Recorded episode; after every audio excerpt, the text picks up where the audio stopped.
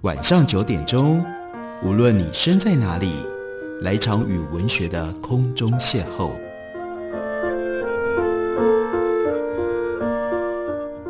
杨照谈书，邀您一同遨游文学世界，认识古今中外的经典之作。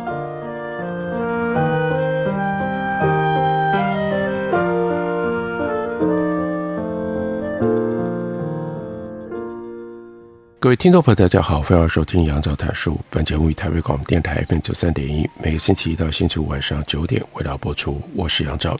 在今天的节目当中要为大家介绍的，这是商周出版的新书，作者是耿一伟教授，书名叫做《阅读在灵光消失的年代里》，有一个副标题三十五本书以及阅读的理由。在这本书的导论当中，耿一伟特别提到了阅读的理由，在一个灵光消逝的年代里，为什么我们还要阅读？或者是倒过来，换另外一个相反的方向问，为什么这是一个灵光消逝的年代呢？耿一伟特别提到了有一本叫做《我们在阅读时看到什么》的书，运用了现象学的方式剖析当人在阅读的时候意识到底发生了什么事。作者 Mendelssohn 他强调，阅读感觉起来如同意识本身，阅读就像是意义，不完整、模糊不清，是一种共同创作。阅读需要读者一起出力气，你没办法对出力加速，否则你会很快耗尽能量。阅读的共同创作是一种享受，就如同学习是一种享受，享受这个想象力出力的过程。哲学家韩炳哲在他的《透明社会》里，将世界变得透明化的倾向归因于我们处在一个加速的社会。社会可以加速，科技可以加速，但是我们的身体和我们的意识不见得能够这样加速。身体的加速，那就是面对老化；意识的加速，容易让人进入疯狂的状态。有些事情加速或许不错，我们希望有，我们可以有更便捷的交通，有更迅速的服务，有更快速的网络。可是大家应该要知道，也应该要记得啊，幸福本身是无法加速的，身体体验的加速是危险的，比如说毒品的效果，不可讳言，加速社会的进程，这不是我们任何一个个人所能够逆转的。我们手边的各种数位产品催促着我们的意识不断在接受我们并不需要的资讯，这说明了在慢速阅读被加速资讯所取代的同时，我们无意识地发展出一种补偿机制，那就是音乐。因为音乐创造出另外一种类似阅读的空白效果，让我们用另外一种方式运用我们的想象力，所以很多人都随时戴着耳机，比过往更无时不刻的在听着音乐。如果没有音乐打开另外一扇窗，我们的大脑会不堪负荷。它也就提醒我们，真正的阅读只能是慢速的阅读，让我们的身体享受这个阅读的过程。我相信很多人读过的《小王子》书里面有一个章节，小王子碰到了一个在卖缓解渴口药丸的商人，商人说这个药丸可以节省时间，小王子就问商人，那节省下来的时间要做什么呢？商人回答，你可以做任何你想做的事。小王子就说，如果他有时间可以自由支配，他就要用那些时间不慌不忙地走向一口泉水。而阅读对耿一伟来说，就是我们走向心灵泉水的练习。他就特别提到了他为 Joseph Campbell 的经典著作《千面英雄》写导读，他就发现作者 Campbell 曾经有五年的时间没有工作，专心读书。他说这让我相当有共鸣。耿一伟回忆，当年我从台大土木系转到台大哲学系，有一个很大的原因是我可以拥有全然自由的阅读时间，读什么书都可以，因为反正什么事物背后都可以有一套哲学，所以读哲学系什么书都可以读，没有离开哲学跟哲学不相干的书。他说这种强大的阅读饥渴自然就造就了我多样性的阅读清单。大学时候我住在台大正门对面的巷子里，一九八零年代末台湾经济起飞，再加上解严，各种思潮出版如潮涌一般，一波接着一波，小小的居所就堆满了许多书。当房间开始放不下书，当时的解决之道是，如果图书馆可以借得到，就先去图书馆借。以前图书查阅没有电脑，你要去翻一张一张的索引卡，或者是如果开架式就直接到架上去找。这种慢速找书的结果，反而造就了我对书的记忆是建立在我的身体经验，是建立在我的身体经验，而并不是陈述性的记忆。网络搜寻所运用的事实记忆不是万能的，大家要记得，这是更意味的提醒。它代表你得要用语句的方式把你想要查的东西打出来，可是很多的记忆可能是触觉、嗅觉或者是身体技能，没有办法用语言描述。不论是手机或者是电脑，都是去脉络化的陈述性的记忆，意思是你不论在搜寻什么样的资料或是阅读什么样的内容，你都是在使用同一台电脑或手机萤幕在看东西。即使在看不同的书籍内容，你用的电脑或手机没有改变，你的触觉经验没有改变，一样的萤幕，一样用手指。但倒过来你想想看，如果你阅读绘本、阅读圣经、阅读一本小说，每一本书握在手上的方式跟感受都不一样。这个结合身体记忆的阅读反而能够催生出更具有整体性的记忆，更难被遗忘。他回想自己阅读经验当中很重要的一件事，那是逛图书馆。他就说长跑图书馆有三个好处。第一呢，是对于书的记忆更加的持久，更加的有效。比如一年前你曾经在某一个架上翻到一本书，即使你已经不记得书名，但你依旧知道书大概放在那个位置。身体知道很多大脑不知道的事，可是你一年前查阅的网站，你可能永远也找不到了，除非你知道关键词，除非你知道关键词。就算你把这些网站连结放进我的最爱，写上标题，一年之后你在看这份清单的时候，这些档案名称对你也很陌生，你得要打开好几个之后才能找到你要的原始内容。加速同时也就意味着我们必须抛弃一些东西，就像大家看过的火箭加速升空的过程一样。科技可以让材料加速，让植物熟成更快，但我们的身体还停留在三万年前狩猎采集社会时候的那个身体，这是没有办法加速的，也没有办法被抛弃的事实。科技的加速是一种假象，让我们误以为我们的大脑跟我们的身体运作也在加速，但其实没有。逛图书馆的第二个好处是会出现德国艺术史家 Warburg 是会出现德国艺术史家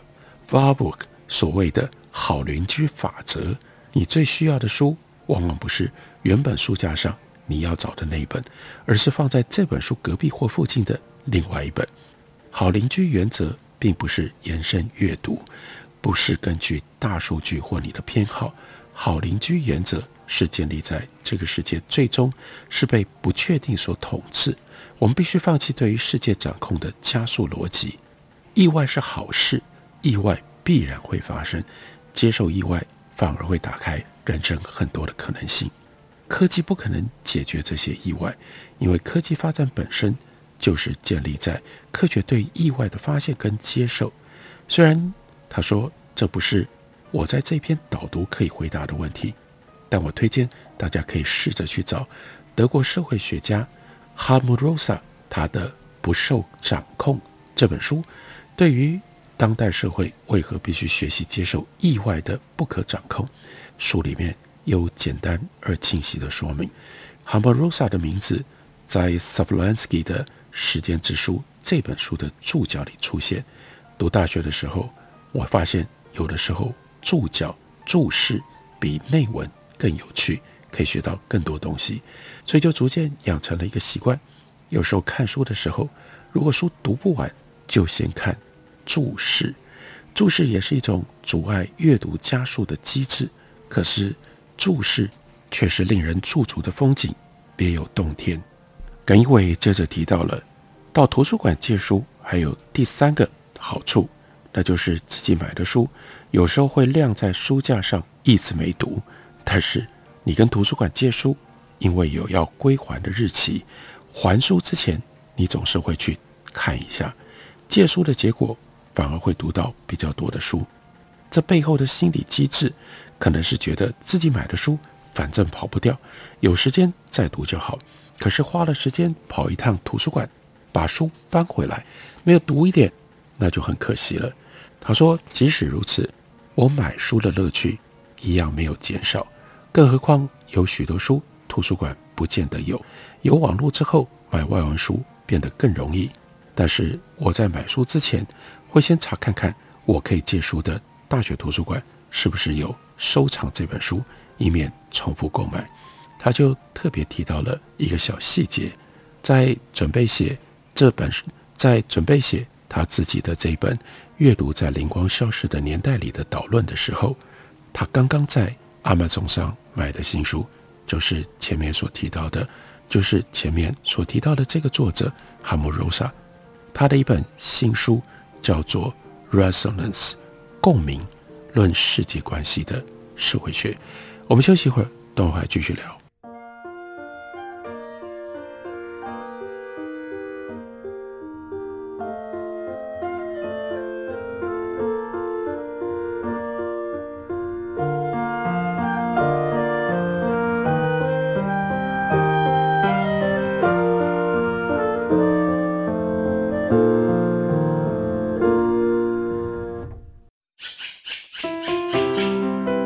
大家好，我是刘克襄。亲近自己的城市，找回城市的温暖。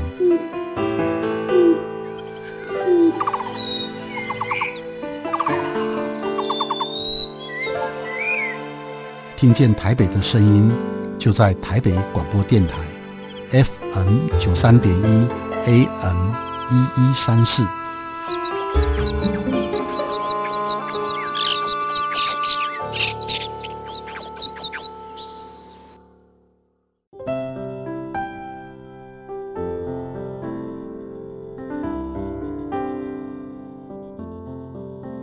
听见台北的声音，拥有颗热情的心，有爱与梦想的电台，台北广播 F M 九三点一。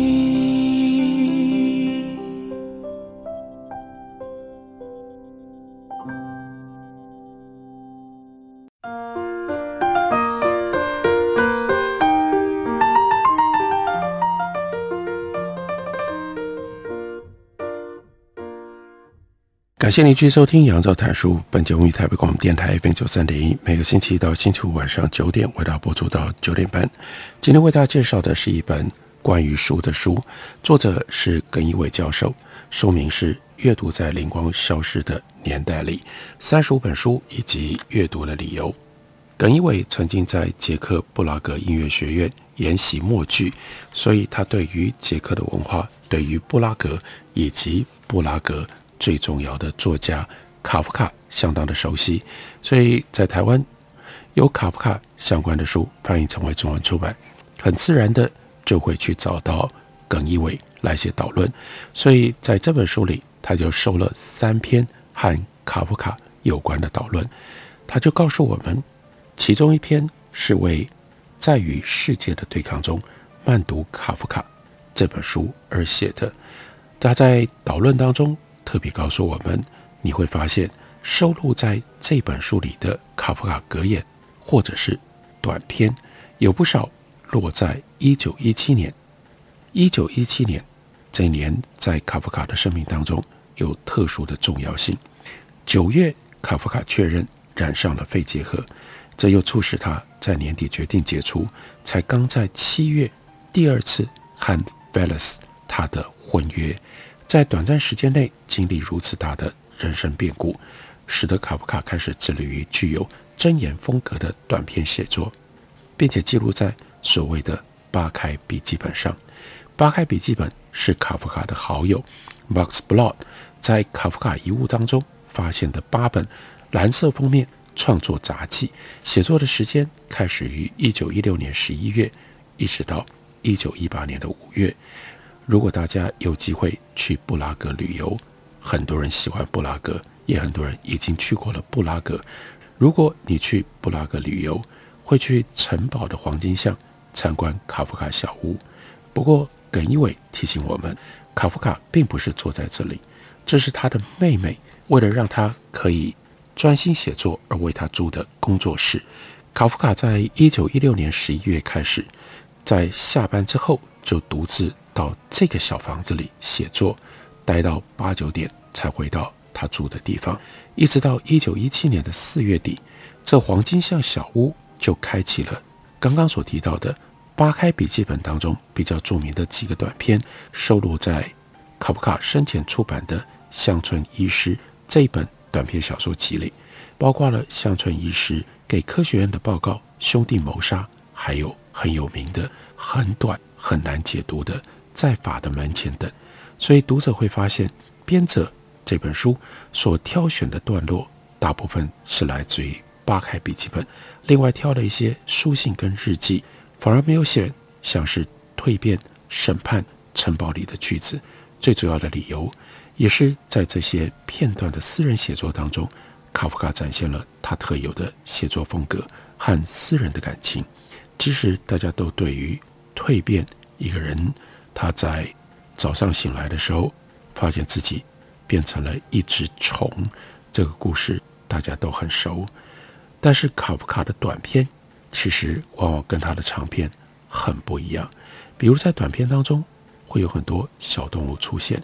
在失踪者、审判、城堡这些长篇小说里，更多的是低着头的人物，尤其取材，尤其是尤其是在情书里，尤其是在情书里，我们也会发现，情书写作会让一个男性在女性面前刻意去塑造另一种形象，有别于他在日记跟小说当中的自我剖析。卡夫卡曾经在一九二一年十二月六日的日记里提到，隐喻 metaphor 是使我对文学感觉到绝望的原因。法国文学评论家Warburg他认为，卡夫卡的写作技巧是一种影射，影射和隐喻不一样，隐喻是把新的意义加在旧的对象上，那是一种固定的关系。我说你像玫瑰一般娇艳，玫瑰的形象附着在你之上，但卡夫卡的隔远写作却有一种矛盾性，打开了各种解读的有效性。同样是罗兰巴特说的，影射是一种纯粹的意志技巧，它实际上使整个世界都参与进来。影射是一种论断，影射指引你去发现新的事实。当卡夫卡写下恶是善的星空的时候，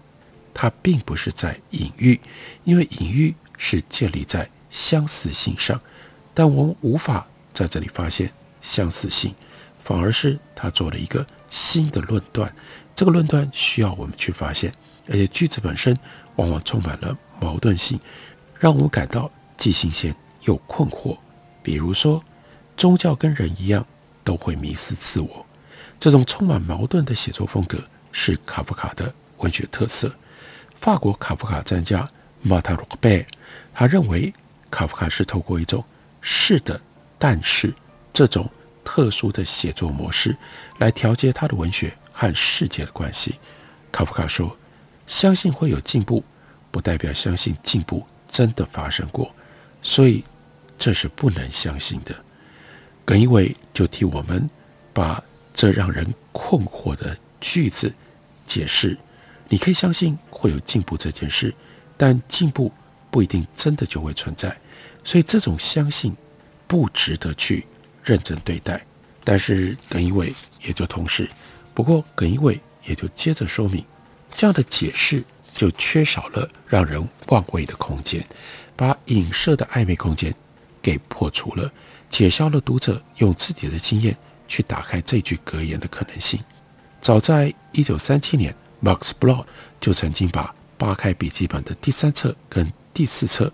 一般称之为叫 G 本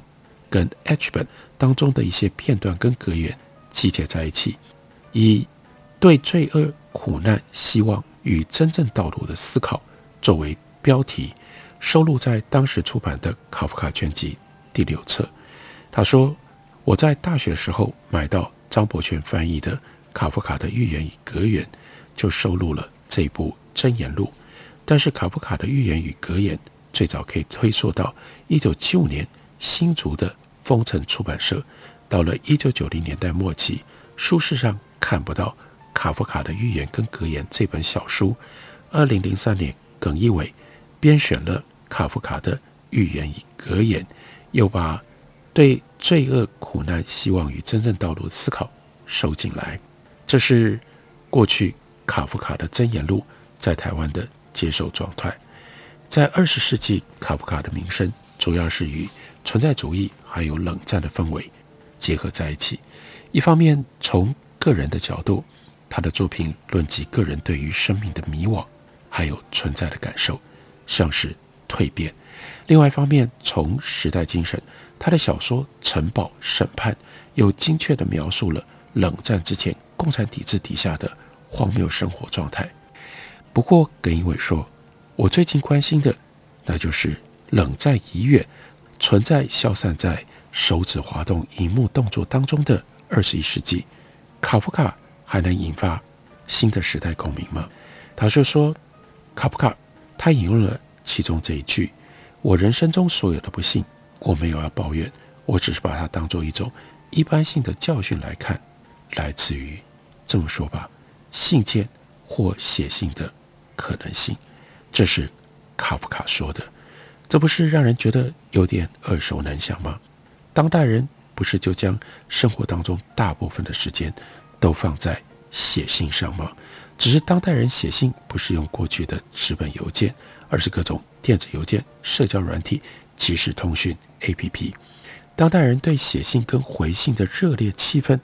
当代人对于写信和回信的热烈心情，仿佛吸血鬼需要鲜血一般，无时不刻挂念着对方是否回信。这和卡夫卡等待回信的心情是很像的。最关键的最关键的不是信件的内容不是信件的内容而是写信和收信的动作。当代人随时上网看信回信，不是因为有什么重要的事情需要沟通，而是这个动作本身就是目的。在这句话出现在前面那句话出现的这封信最后，卡夫卡说，写信其实是将自己暴露在饥肠辘辘的鬼影之前，用字写下的亲吻无法到达他应该要去的地方，只会被那些鬼影在中途拦截并且吃掉。丰富的食物让这些鬼影不断的增加。人类继信件之后又发明了电报、电话、无线电报。那些鬼影子未来依旧饿不着，但我们却会逝去。如果透过当代电子媒介的书写成为主流的写作模式，耿一伟就说，擅长短篇的擅长短篇和格言的卡夫卡，他的写作风格刚好预示了当代人每天面对的微型自传写作。卡夫卡简直就是我们的化身。卡夫卡说，我一从办公室解脱出来，就立刻想要去从事我渴望的自传书写。这个结果连我身边的每一个人都能够了解，能够感受。我们在脸书上写下短短的句子，就像卡夫卡在扒开笔记本上所做的一样。但我们和卡夫卡的差别，那就是卡夫卡他一辈子严肃对待这种自传写作，他所有的人生问题，不管是家庭、婚姻或者是身体，都是他为写作所付出的代价。什么叫做严肃写作？他说，卡夫卡这两段话做了最好的回答。首先，他认为一本书必须像一把斧头，能击破我们心中那片冰封的海。既然一本书是透过一句一句文字的写作累积，那么格言和短篇写作对于卡夫卡来说，势必也像打造出一把能够刺出一个洞的锐利小刀，需要苦心琢磨。这是耿一伟对于卡夫卡一个角度的特殊解读。这篇文章收录在《阅读在灵光消失的年代》里，把这本书介绍给大家，推荐给大家。感谢您的收听，我们明天同一时间再会。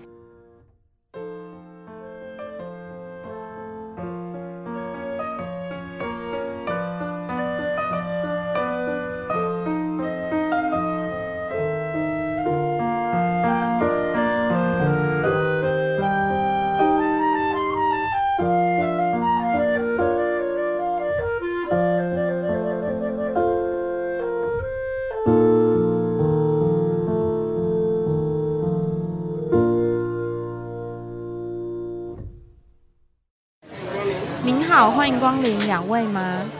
两双塑胶筷子，两个塑胶碗。我要一杯大冰拿。先生，你的饮料好喽。一支吸管，一个塑胶杯，一个塑胶杯膜，一个塑胶袋。每年有八百万公吨的塑胶垃圾进入海洋，影响到生态环境与海底生物的生存。不再使用一次性塑胶用品，减速爱地球，从你我做起。